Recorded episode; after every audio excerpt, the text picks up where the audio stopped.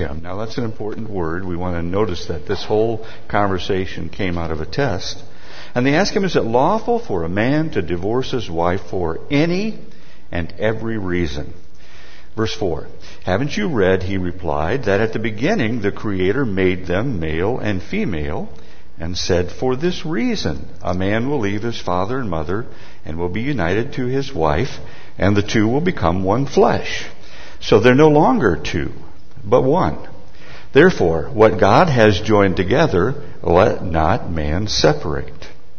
Why then, they asked, did Moses command that a man gave his wife give his wife a certificate of divorce and send her away? And Jesus replied, Moses permitted. Did you see the change? They said, why did Moses command? And Jesus said, Moses permitted you to divorce your wives because your hearts were hard, but it was not this way from the beginning. I tell you, however, Moses spoke, now Jesus speaks. I tell you that anyone who divorces his wife except for marital unfaithfulness and marries another woman commits adultery. The disciples said to him, listening in on all this, if this is the situation between a husband and a wife, it's better not to marry. Jesus replied, Not everyone can accept this word, but only those to whom it has been given. For some are eunuchs because they were born that way, and others were made that way by men, and others have renounced marriage because of the kingdom of heaven. The one who accepts this should accept it. Uh, by all accounts, uh, marriage has fallen on hard times in our day. I won't uh, dwell on the statistics, as you probably know some of these. In 1900, the divorce rate was something like one out of every five marriages ending in divorce. By the 1950s, it had reached something like one out of every four, and today the national average is one out of three, and in certain areas it's reached one out of every two marriages that end in divorce. And when you throw in separations and desertions and add those those figures, it's probably not uh, out of line to say that something like about 50% of America of marriages in this country end in failure. One of the uh, more notable developments that's uh, happened is the active role women have been taking in all of this. Uh, we first spotted this in 1976. A New York-based firm of investigators of missing persons reported that runaway wives outnumbered husbands two to one compared to get this 300 husbands to one wife in 1960. According to a more recent uh, study published in the American Law and Economics Review in the year 2000, women currently file more than two thirds of all the divorce proceed, all the divorce uh, requests, the cases in the United States. Well, when we include the increasing number of young people who are delaying or opting out of marriage, you get the picture, don't you? Nowadays, uh, one person remarked, "Love is about sex." Marriage is a gamble, and divorce is just a matter of course. Now, before we write that data off and say, well, that's what's happening out there, certainly doesn't happen in here, we're different. I must tell you that George Barna has, in his research, found no significant statistical difference between what happens outside in the culture and what happens inside in the church. In fact, he can only determine a 1% difference difference in all these statistics. And his conclusion is that culture's values have spilled over into the body of Christ. Well, a close reading of our passage today reveals that something similar to that was happening in Jesus' own day. Uh, the devaluing of marriage in the broader Roman culture was also impacting Jewish actions and attitudes. Uh, I have a book in my library entitled Divorce Roman Style, which takes us back to Jesus' day. And the author Susan Treggiari says that one of the main reasons for divorce in Jesus' day was that people simply wanted out. One spouse would notify the other that they no longer be, they want, no longer wanted to be married, and that was that. A divorce was final even if the other spouse didn't receive notification. All that mattered was that one wanted to end the marriage and it was done. Many in Jesus' day were like the man who believed that the minister at his wedding had given him permission to marry 16 times. Four better, four worse, four richer, four poorer. We don't have uh, statistics uh, for Jesus' day, but we do have the Pharisees' question. And did you see it there? Uh, they asked the question, is it lawful, and here's the key phrase, to divorce for any and every reason? Divorce was a side issue. The Pharisees were using it to trap Jesus into one of those have you stopped beating your wife kinds of questions.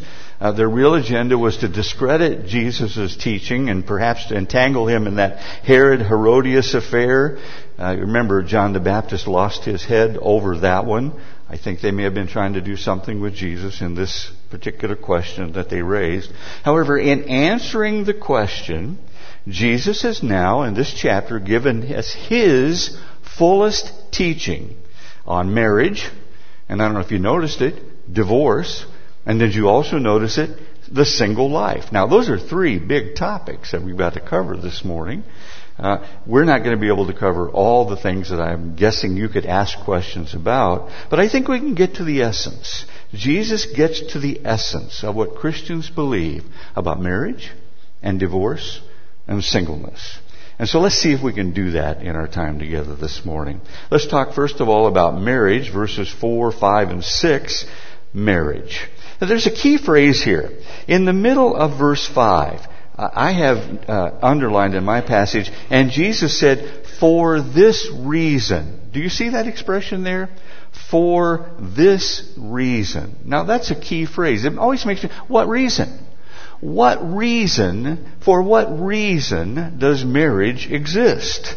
And it's an interesting answer when you go back and look at the first part of verse 4. Haven't you read that at the beginning, the Creator made us that way? Do you see that? For this reason we marry. Why do we marry? Because the Creator made us that way. Now I know our culture is in all kinds of turmoil today.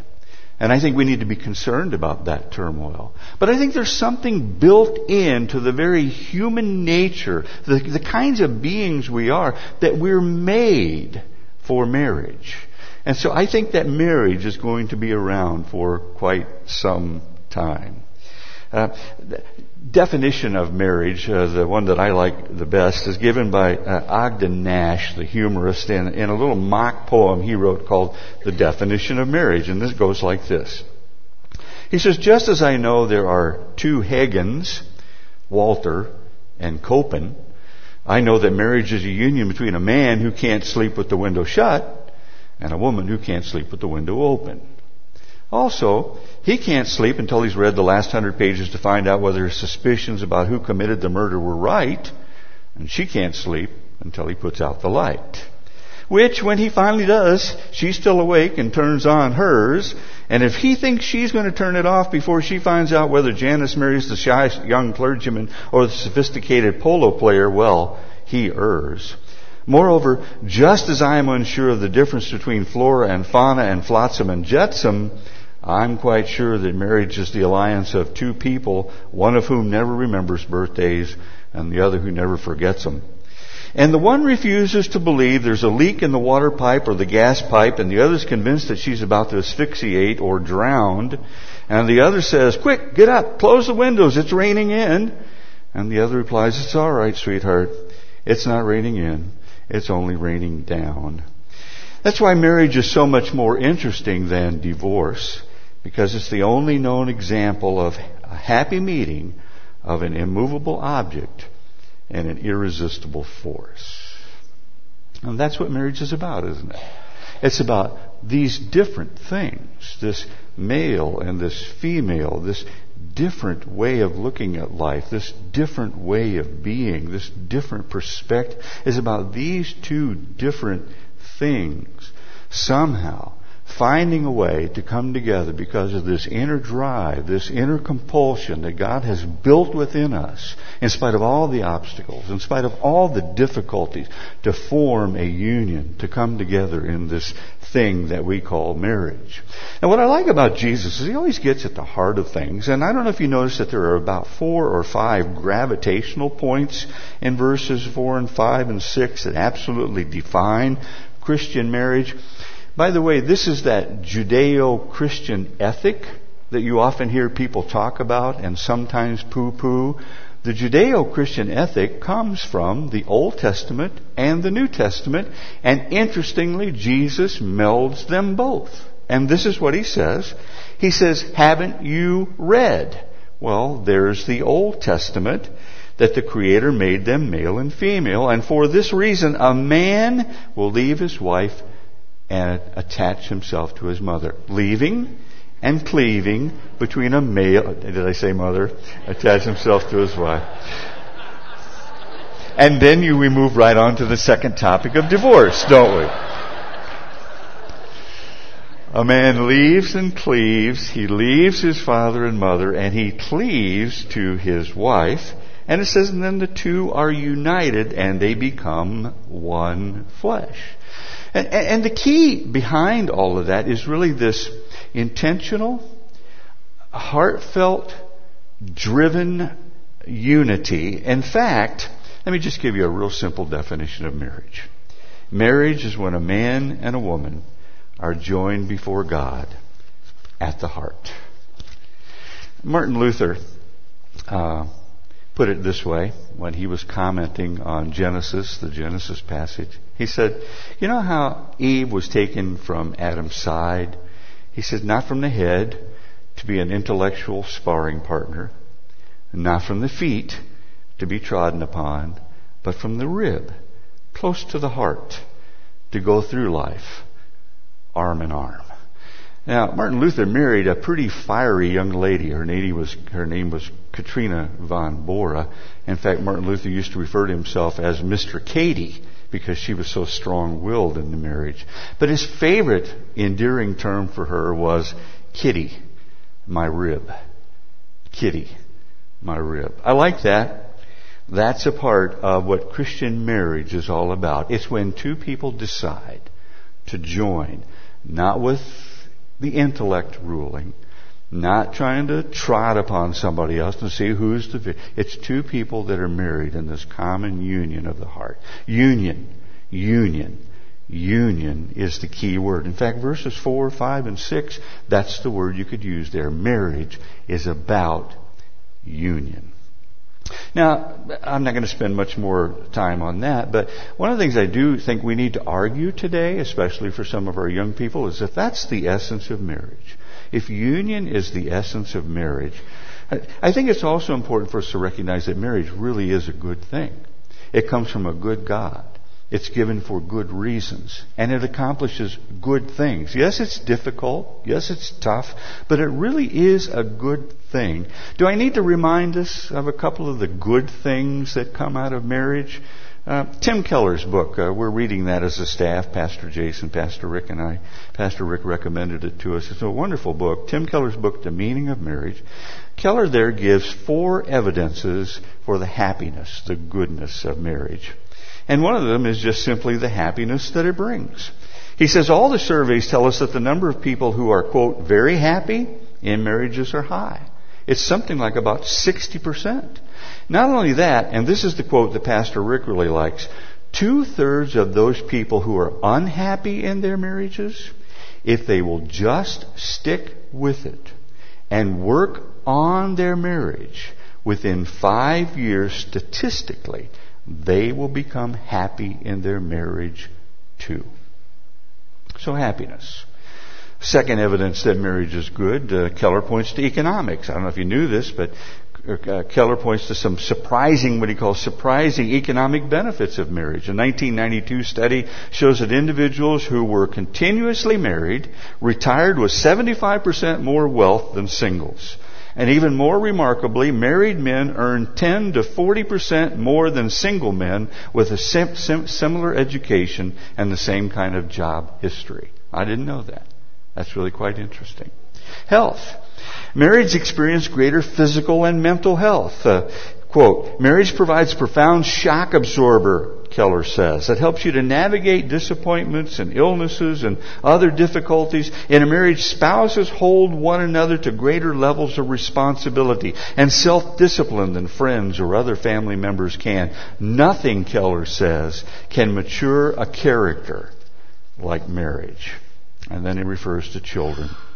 He says children who grow up in marriage in two parent families have two or three times more positive life outcomes than those who do not. So Keller concludes that the overwhelming verdict is that being married and growing up with parents who are married is an enormous boost to everybody's well-being, to the well-being of the couples, to the well-being of the children. It's an enormous boost and to society as well.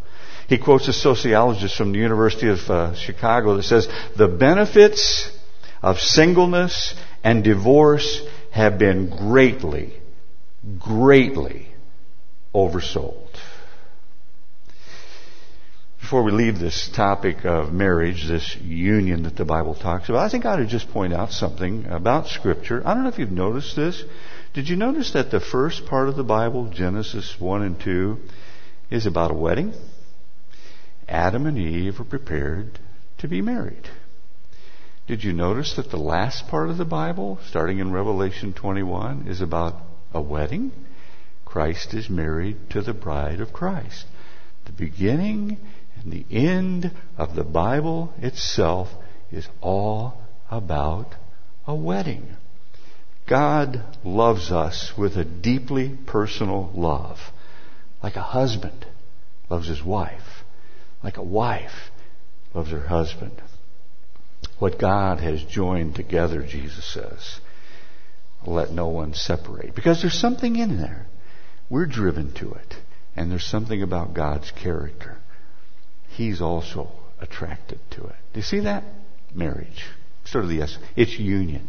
The union that's involved in marriage.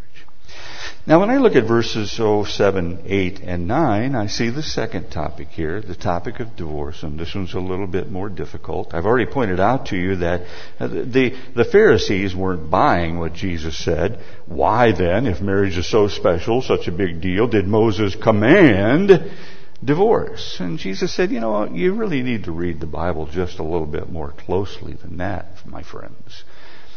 The Old Testament never, ever commands divorce, and Jesus doesn't either. Although, on rare occasions, both the Old Testament and the New Testament does allow for divorce. Because you see, if marriage is beautiful, the union of two people, there are two or three things we need to remind ourselves about divorce. First of all, divorce is unnatural. If marriage is natural, Divorce is unnatural. Jesus points to that here at the very beginning. He says it was not this way from the beginning. See that in the second part of verse 8? How do I illustrate this? I was thinking of that story. Remember, this didn't happen too long ago. Remember the story of Aron Ralston? Uh, it was an April day in 2003 that Ralston was hiking in the Canyonlands National Park when this huge boulder, weighed something like about 800 pounds, dislodged. He was making his way through one of those little narrow canyons, and this boulder dislodged and rolled right up against his arm and, and trapped his arm and pinned him against the canyon wall, uh, and, and he just absolutely couldn't get out. Now, he'd made one of those really stupid decisions. He hadn't told anyone where he was going to be. Uh, no one knew where he was, and so there he is, pinned against the canyon wall. Well, for days, I think it was about four or five days, he tried to move that boulder. He shoved it and pushed it and worked at it in every way that he knew how. He tried to do everything he could. He chipped away at the boulder. He chipped away at the side to try to get that boulder removed. And the only conclusion that he could arrive at is I'm never going to move this boulder. If I'm going to get out of here, I'm going to have to amputate my arm. So he began to experiment. He began to make little tourniquets that he would put around his arm to cut off the circulation so he wouldn't bleed too badly if he had to go through this. And he began to make some of those exploratory cuts. And he said, the horrible reality came to me that even if I cut through the flesh and the sinews in my arm, I've still got a, I've got bones in there. And all he had was what he called this little two inch knife. He says, what you'd get if you bought a $15 flashlight and you got one of these free multi-use tools that go along That's all he had. That's all he had to work with. Well, he kept sipping water and he kept trying to stay alive and he kept hoping somebody would come along and it didn't happen. It didn't happen. So on the fifth day, he carved his name uh, and his birth date and his presumed death date. He thought he was going to die that night into the canyon wall. And then he videotaped his last goodbye, a little cell phone, I think, so his, so his family could hear him say goodbye. He really didn't expect to survive the night. And guess what? He did. And so he woke up the next morning and he said, I've got to get out of here. And as suddenly it just occurred to him that in order to do this, he was going to have to do the unimaginable. He began to leverage against his own arm this is going to be mature rated here to break both of the bones in his arm so he could just begin to work on it. And then after he had broke both of the bones in his arm, then he began with this little knife to start to cut through the flesh and the sinews in order to be able to undo his arm so that he could free himself. And he finally did after a couple of hours of work, actually, to do that. And then once he had cut his arm free, he had to rappel down a 65 foot canyon wall with one hand. He had lost 40% of his body weight. He had lost 25% of his blood volume. And fortunately, on his way out, it was eight miles to his car. He was stumbled on, he stumbled onto some campers who called and they helicoptered him out. Now isn't that a horrible story? Isn't that an awful story?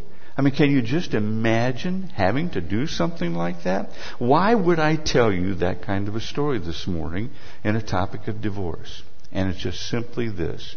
I want to remind you that divorce in the biblical frame of reference is every bit as awful, every bit as ugly, every bit as brutal as the story I have just told you. If marriage is about union, divorce is about the ugly, horrible, painful, difficult, mean. There's n- you can't use enough negative terms biblically to describe what divorce does.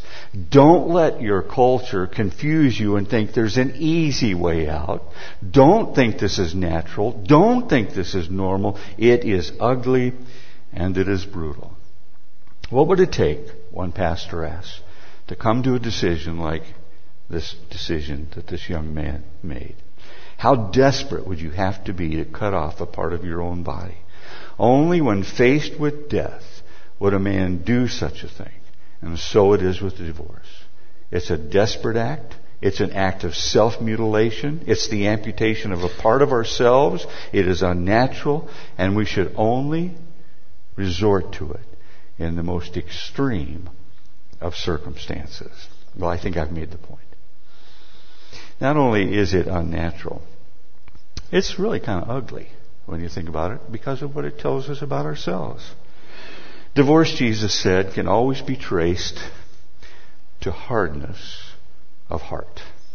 One pastor put it like this. He says, think of an old bridge over a stream. Imagine that there are structural defects in the bridge that are hard to see. We can imagine that in Minnesota, can't we? There may be hairline fractures that a very close inspection would reveal, but the naked eye, to the naked eye, nothing seems wrong. But now you take a 10 ton Mack truck and you drive it over the bridge, and what will happen to the bridge? The pressure from the weight of the truck will open those small hairline fractures so that they can now be seen, and the structural defects will be exposed for all to see the strain, uh, the strain that the truck puts on the bridge. And suddenly, you can see where all the flaws are. The truck didn't create the weaknesses. The truck only revealed them. And then he says, when you get married, Your spouse is a big truck driving right through your heart. Marriage brings out the worst in you. It does not create those weaknesses, though you may want to blame your spouse by blowing them up. It only reveals your weaknesses.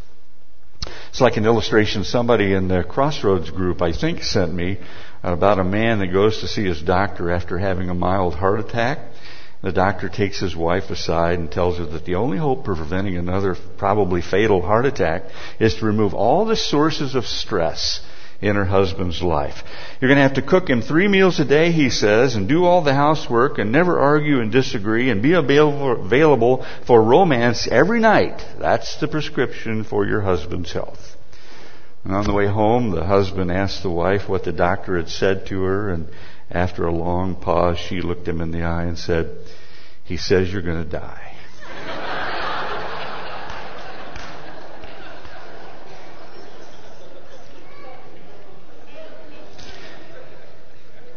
Let's summarize that.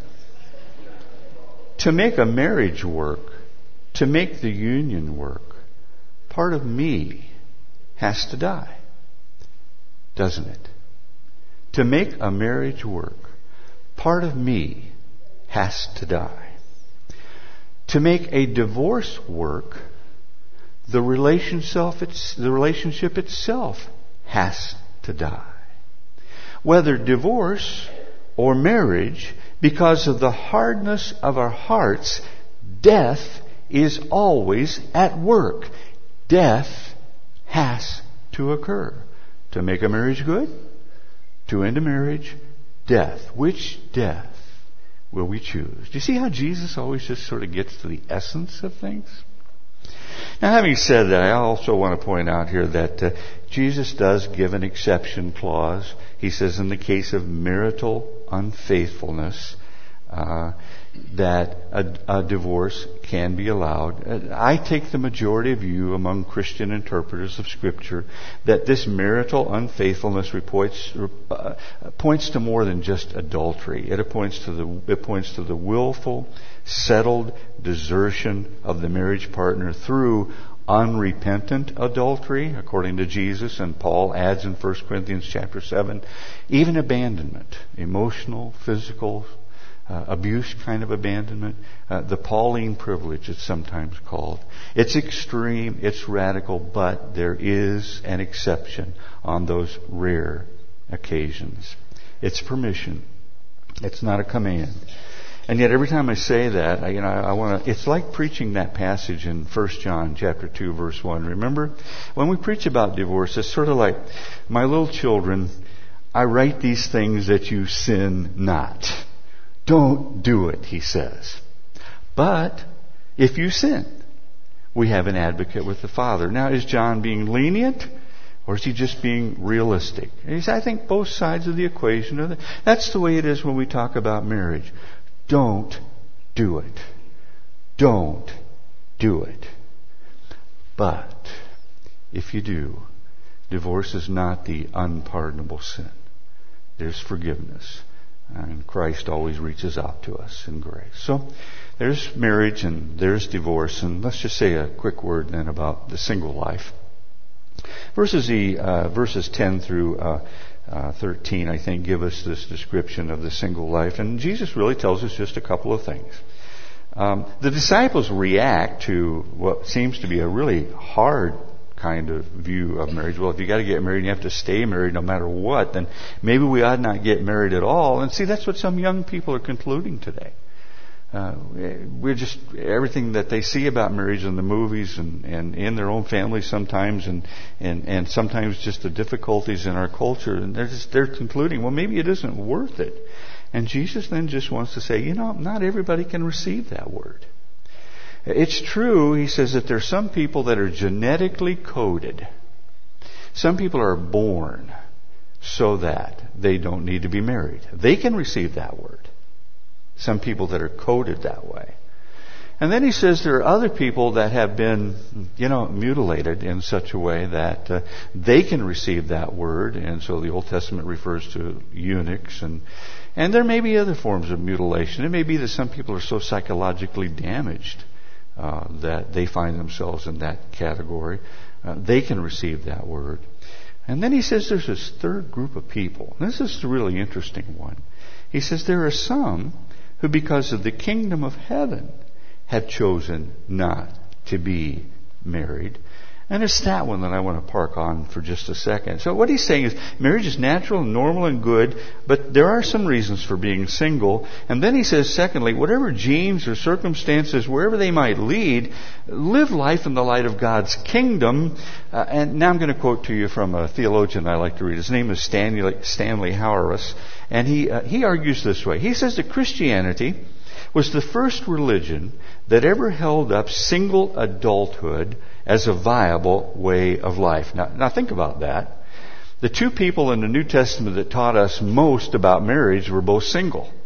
Jesus was single, and Paul was single, and they taught us most of what we know about marriage.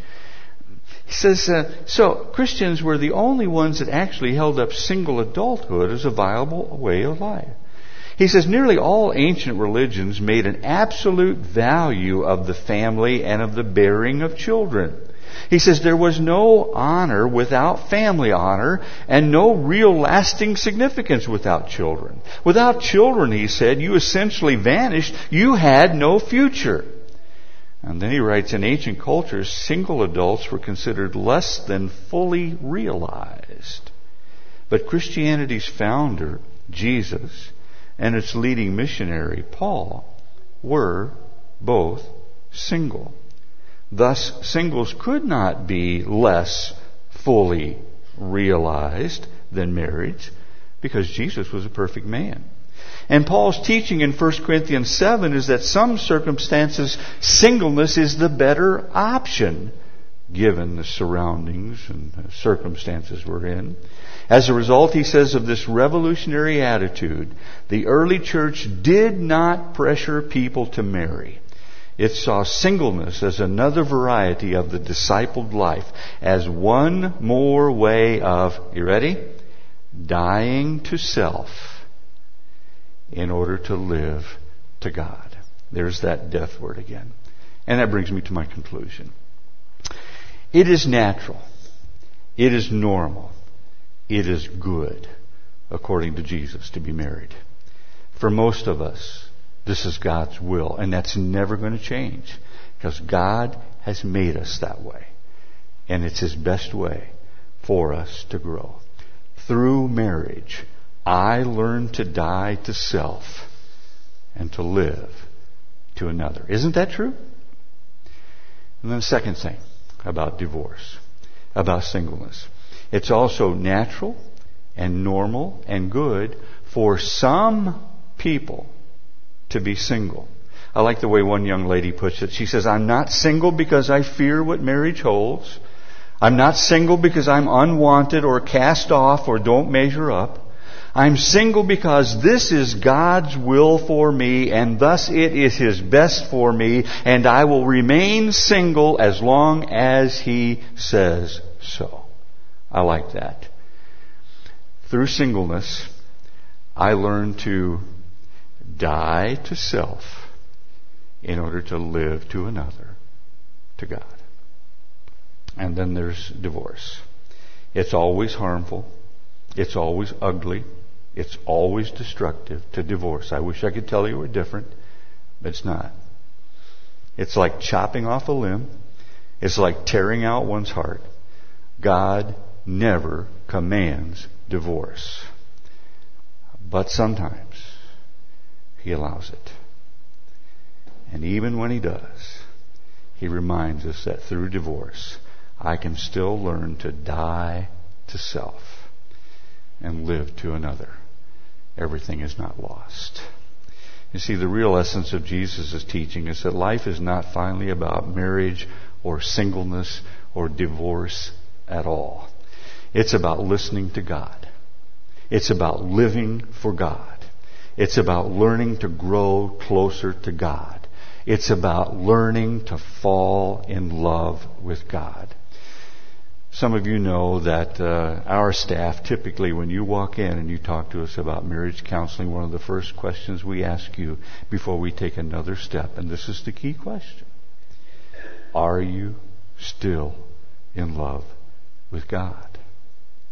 Because if you're not in love with God, you'll never be able to remain fully in love the way the Bible says we should with our spouse. So, how about it this morning? Are you still in love with God?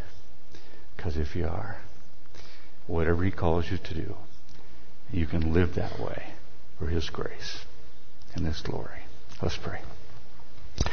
Lord, uh, this is not an easy passage. Many of us uh, come from broken homes, and we know people that do. And it's not our intention to beat up on anyone at all. It is our desire to be realistic. It is our desire to paint reality as you do. It's our desire to be your children and to follow you in the best possible way you've laid out for us. Lord, for some, that's singleness. For most, it's marriage. For a slight few, it's the ugly, horrible monstrosity of divorce. Whatever you call us to, Lord, we ask that you give us the grace to follow you day by day. In Jesus' name, amen.